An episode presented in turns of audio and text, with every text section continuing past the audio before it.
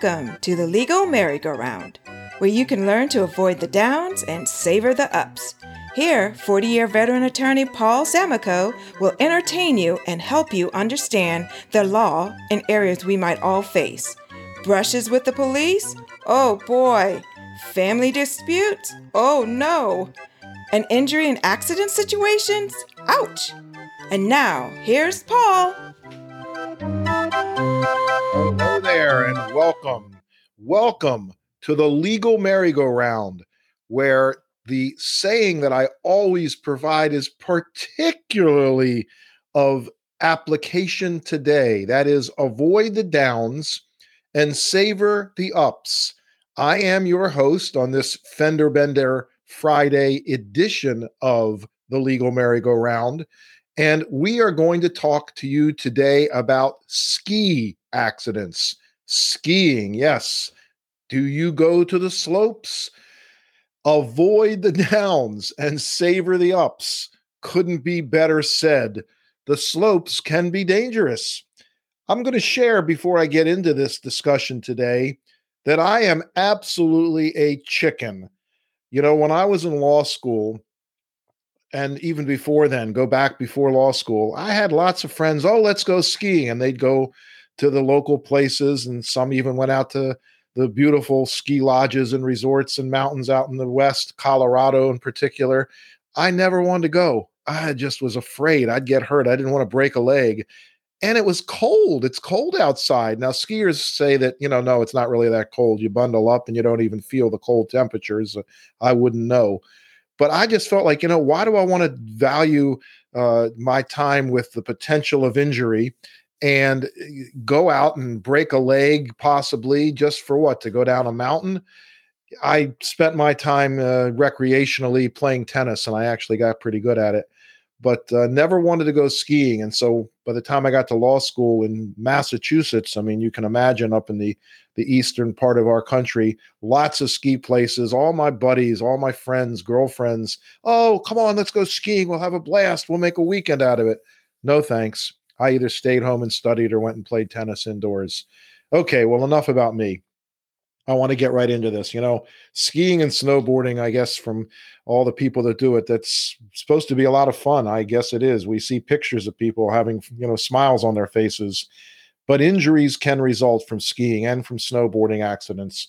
And they can range from mild injuries, you know, to your knee, uh, lower leg fractures, wrist sprains, unfortunately, to severe life altering conditions like serious head and spinal injuries, even death. Um, as skiing and snowboarding enthusiasts pursue greater speeds and more challenging moves, you can imagine that the number and the type of uh, injuries and the severity of those injuries increases.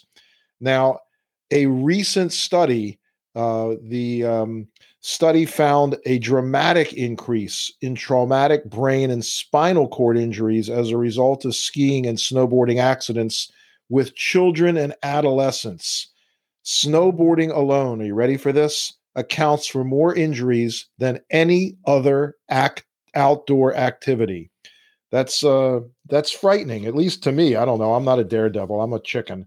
But I want to share with you a couple of cases, and then I'm going to take a break and I'm going to go into the law and give you some advice.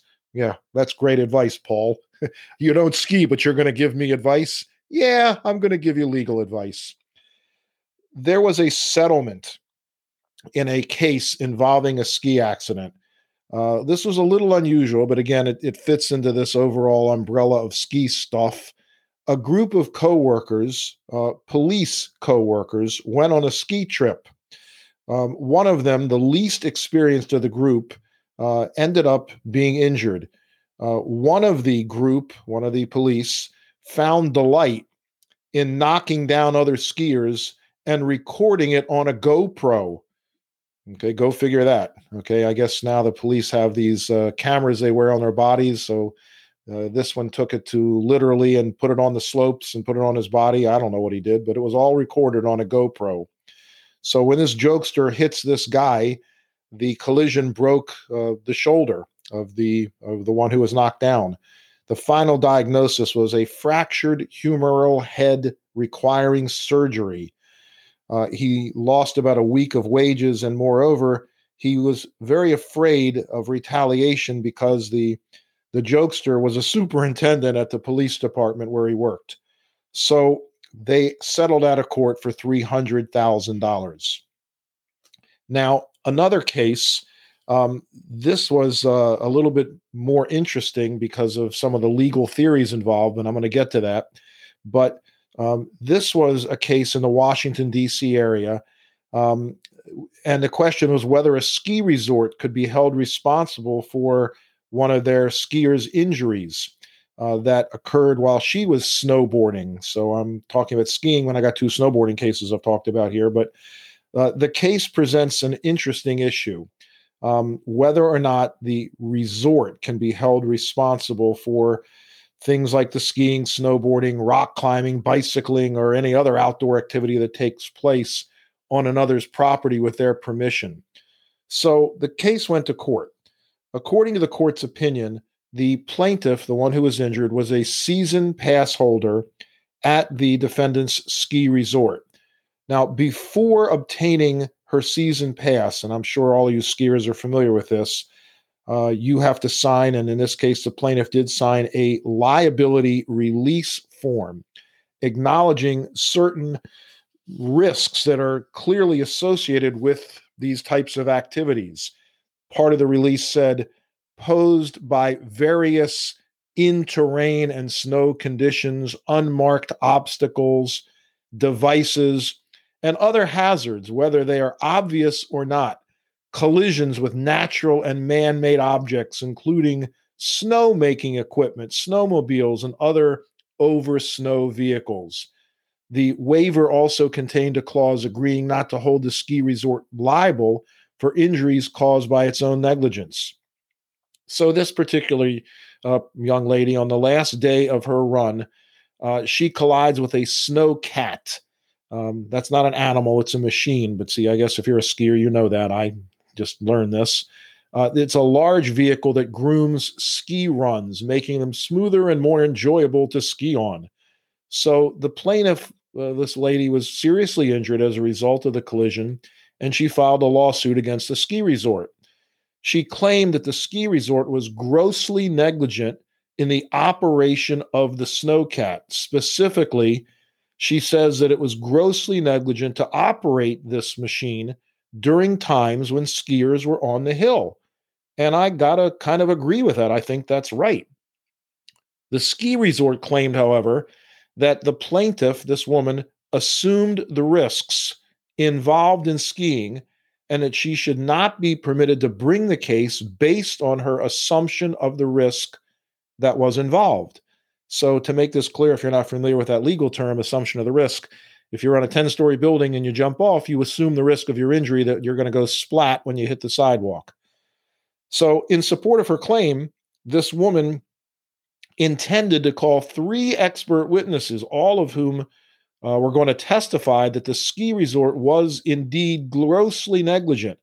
But the judge didn't allow that testimony, stating that their testimony was irrelevant to the question of whether the plaintiff assumed the risks involved in skiing. The court then dismissed the plaintiff's case and the plaintiff appealed. The woman appealed. She didn't like the trial judge's ruling. So on appeal, the court agrees. Trial court agrees with the lower court that the expert's testimony was irrelevant and it was properly excluded from evidence. The appellate court explained that the question presented by the case was whether the plaintiff was aware of the risks involved in skiing and voluntarily assumed those risks. The court explained that the plaintiff indicated she was aware of the risks when she signed the liability release waiver. It noted that her proposed experts were only prepared to testify that the resort was grossly negligent by operating the snowcat during times when skiers were on the hill. So the court determined that the expert's testimony did not go to the heart of the question presented to the jury and therefore was properly excluded from evidence. Uh, sorry about that, lady, but again, if you jump off of a building and uh, you know you recognize that there's a danger there, and you sign something in advance that says if I jump off the building, I'm not going to hold you responsible, then uh, sorry about that. Uh, not a good tasting tuna, as the expression goes. There's another case that, that I want to share with you before I take the break. This was out in Colorado, where uh, it ends up that there is a settlement in the case. So you'll be happy to know before I even tar- start talking that you know there was a, a, moderately good result here for the the injured party. But uh, this is a case where John, 63 years old, a dentist, was skiing with his wife and friends, and as he goes down the ski slope, um, he collides with a teenager by the name of Sam uh, who was performing a spin maneuver, some kind of I don't know, you know, what you'd call it a spin maneuver, whatever, you know, it was a flip or a, you know, who knows? I don't know what those terms are. Um, but the two collide, and John suffers a traumatic brain injury, a neck fracture uh, that had a need for fusion surgery, and a shoulder fracture uh, that required additional surgery. So, again, John, this dentist, uh, he had enjoyed a vigorous physical activity prior to this in his life. He's now limited in his physical abilities and tolerance for stress. He's unable to do his job. He was earning about a quarter of a million dollars annually, and he requires pretty much round the clock care from his wife. Um, he sued Sam, the uh, the acrobat on the uh, the slopes, uh, alleging that um, he failed to uh, to stop and look Performing this the the spin maneuver. That's what Sam was claiming. Uh, that that John, uh, being above him, um, you know, should have looked. Sam asserted that John had been negligent for traversing the slope in an area that was blind to uphill skiers. You know, I, I think the way I explained that probably was confusing. Sam is the one who was doing the maneuver, the the flip flop or the the spin or whatever, and he was uh, higher than John, and so uh, as he does his spin maneuver, he he spins into John. I guess that's exactly what happened here. So he moves Sam, the flip flopping guy, the maneuvering guy. He moves for what is called in the law summary judgment, but the court ruled that John. Uh, below Sam had not been negligent because uphill skiers could slow down or stop and they should be able to see the terrain below. The court also ruled that John had not assumed any risk um, because, you know, he's just going down the slopes. Anyway, at the end of this case, they settled for $3.25 million that was paid by the uh, flip flopping, uh, spinning guy's insurance company. Interesting case. These cases, again, depending upon how how badly people get hurt, they can involve some very serious injuries. And if insurance proceeds are there uh, to cover these types of injuries and losses, uh, they can be high dollar cases. I'm going to take a break and we're going to come back and go through some legal stuff on the the ups and downs, as the merry-go-round slogan is, of the ski world.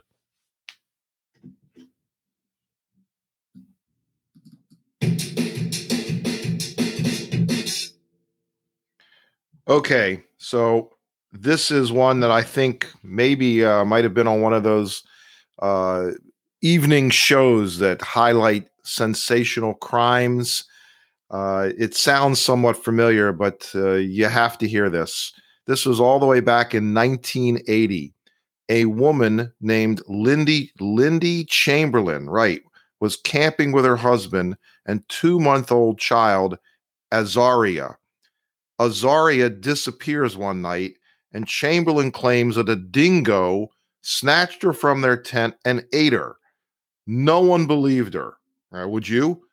So she was charged and arrested for murder and convicted. A few years later, a piece of Azaria's clothing was found outside a dingo's lair. After spending three years behind bars, she was acquitted and released. Wow. Do you go camping?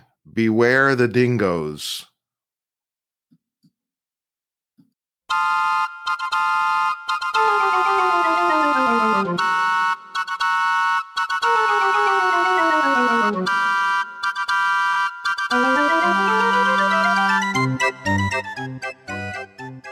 Okay, it's break time here on the merry-go-round.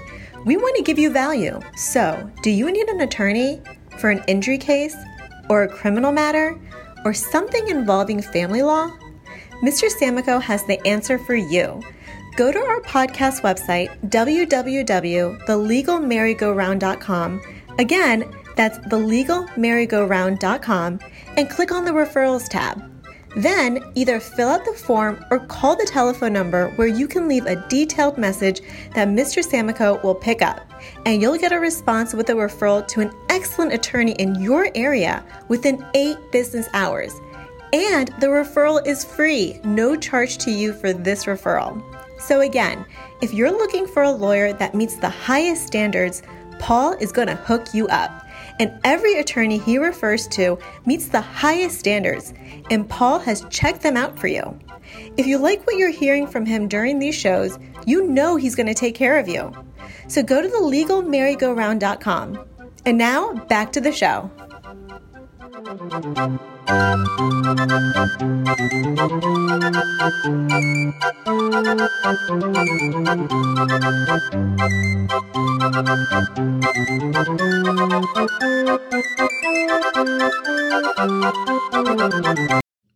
well, we're back just for you. All the way in the back. Raise your hand. Yes, you're the one. It's just for you. Okay, so um, I was talking about the last case with John, the dentist who got badly hurt, uh, sued Sam, um, and this happened in Colorado. Again, I found this in my research, so I'll just share this with you. Colorado has a very interesting law that I don't know exists in other places, but I found this about Colorado. So again, I'll share it because if you are a ski aficionado, you should know this, particularly if you go out and do this uh, outdoor wintry activity uh, in Colorado. There's a lot of skiing in Colorado. I mean, that's one of the main main things that p- folks out there do. I mean, my wife and I actually stayed at a, a place in Colorado, in Colorado uh, uh, Springs, I think it was, or I don't even remember where it was. It was so long ago, but it was a beautiful little town, and we did everything but skiing because, again, I'm a chicken. But anyway, um, Colorado has something called the Ski Safety Act, and it has uh, very interesting uh, rules and guidelines. You should look it up before you go out there. But I'm going to share just one of the things that's an important uh, aspect of the Ski Safety Act in Colorado. The uphill skier, that is, the skier higher up on the hill or the mountain, is presumed to be responsible for an accident that occurs with a downhill skier, a skier lower on the hill or mountain. And that's exactly what happened with this case that I just shared with you before the break with John uh, and Sam. So it's not always the case. I mean, I'm sure there could be exceptions, but a presumption in the law means that the party who has the uh, the downside of that, pardon the pun, but the party who is presumed against has a burden to overcome that presumption, meaning uh, that you win if you are the plaintiff and you're suing the defendant. The defendant was uphill. You win unless the defendant can prove something other than uh, the facts as these uh, details of this Ski Safety Act would provide for. You've got to show something that the plaintiff did that takes the presumption and throws it out the window. Presumption. Okay, well, let's go back a couple of steps. I, I want to just share some ideas, common causes of skiing and snowboarding injuries, and the legal basis of skiing uh, and snowboarding injury lawsuits, that sort of thing. Common types of skiing and snowboarding accidents include collisions with other skiers or snowboarders, falls or collisions, uh, with objects such as trees, fences, barriers, or signs. Uh, chairlift accidents. That's interesting. I've been on a chairlift now a couple times, and it's a lot of fun. I love taking pictures when I'm high, you know, down below. Um, accidents due to inadequate instruction from a skiing or snowboarding instructor, and accidents due to skiing or snowboarding equipment failure. So, if those are the basic kinds of injuries that can occur, and certainly I'm imagining there could be more, but that would account for a good number of them, good, highly, a, a goodly and high percentage. Um, the legal basis for skiing and snowboarding injury lawsuits is a word that we use in the law over and over again for all types of these injury claims, no matter where it happens, and that word is negligence. Most personal injury lawsuits are based on the legal theory called negligence. If your skiing or snowboarding injury is based on negligence, you're going to need to prove that the party you're suing, the defendant, is legally responsible or at fault. Now, your lawsuit, based on the theory of negligence, uh, could be due to any of the following in this ski scenario. You collided with a skier or snowboarder who was behaving carelessly or recklessly.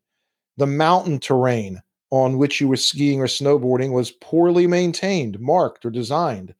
Or your skiing or snowboarding instructor led you to terrain that was beyond your capability level. It's also possible that you might have a claim for defective products. If your skiing or snowboarding injury was caused by a defective or dangerous product, such as a chairlift or ski binding, you might be entitled to compensation from the companies that designed, uh, manufactured, or distributed the product. This is the kind of thing that um, you know people may not think about.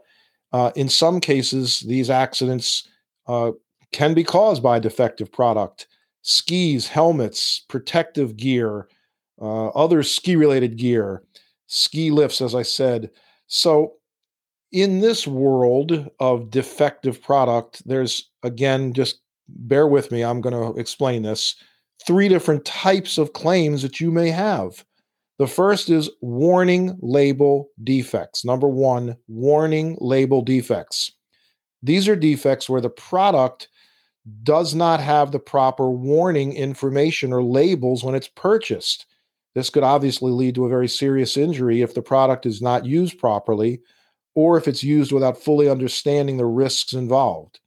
Okay, warning label defects. The second is design defects. Number two, design defects. Design defects are failures related to the way the product is engineered or designed. As an example, if the design of a ski makes it such that the foot strap is weak, it could obviously lead to an accident and resulting liability for the manufacturer. Third concept, third idea manufacturing defects. These defects occur during the assembly of the ski product.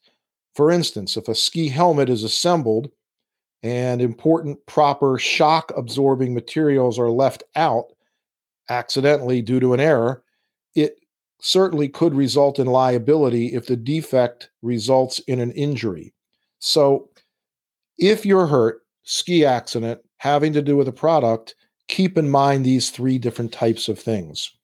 Now, I want to go back and talk again about a very important concept because when a plaintiff makes a claim for injury against a defendant, the wrongdoer, the at fault party, the party believed to be at fault, the party believed to be responsible, there is a defense to these claims. And it is, again, I've talked about it in the first half of the show today assumption of the risk defense. These activities, skiing and snowboarding, they're known to be potentially dangerous because there are risks in participating in these sports. The defendant, the ski resort owner or operator, or even another skier or snowboarder who ran into you, can raise the assumption of the risk defense. By raising this defense, they're arguing that you're not entitled to compensation because you chose to take part in an activity that was likely to cause you harm. And that's a well established concept in the law. So be very careful uh, about what's going on. Understand the risk before you jump off the building. Now, I want to share one last idea with you, um, and that is that these kinds of cases are founded on the theory of negligence. And I want to share how that is put together. These lawsuits, like all injury lawsuits based on negligence, there are claims here that are determined by the negligence on the part of the the one believed to be responsible, the defendant. There are four elements which must be proved in a successful negligence claim, and this applies to ski accidents. Number one, a duty. Number one, a duty. Here, let's just use the ski discussion. The ski resort had a responsibility or duty to act with a reasonable amount of care. You have to prove that. Number two, breach of the duty through either the commission of an act or an omission. The ski resort breached their duty of care to be reasonable and give a reasonable amount of care to what it is that they're doing. Number three, causation. It must be shown that the ski resort's conduct or negligence caused the injuries. So just because you're at a ski resort and you bite into something that uh, you brought f- uh, from your house in a backpack, you know, and it had a nail in it, that's got nothing to do with a causation issue here. Now that's a ridiculous example, but that just came to my mind, so you get the benefit of my ridiculous example. The point is, you have to show a duty, a breach of the duty. You have to prove that the breach of the duty caused your injury. And last but not least, to build a successful skiing accident case like any other injury case, you have to show damages. Damages, okay? You have to be able to show that the resort caused the injuries for which you're seeking monetary compensation. The fact that you might need a band aid, well, okay, you can have damages, but that's probably probably not going to be the best case. Okay, folks. So this kind of wraps up the uh, the session today and the show today on ski accidents. I remain a chicken. I am not going to go skiing. I'm more than happy to accompany all of my friends that do, and I'll sit in the ski lodge and have some uh, some hot chocolate and enjoy the fire. But you're not going to see me out on the ski range. Ski range is it called a range? The ski slopes. You're not going to see me with those uh, th- those long feet attached to my uh, to to my ankles and to my uh, to my feet. That's just not going to happen.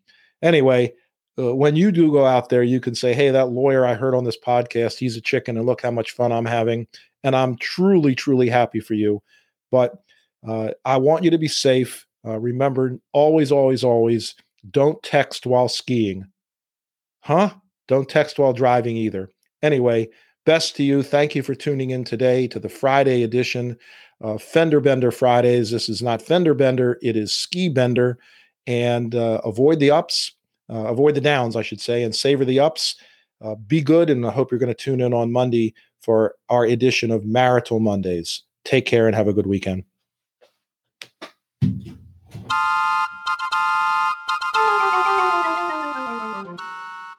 Thanks for listening to the Legal Merry-Go-Round. We hope you enjoyed our show. Tune in next time to get a better understanding of real life legal situations.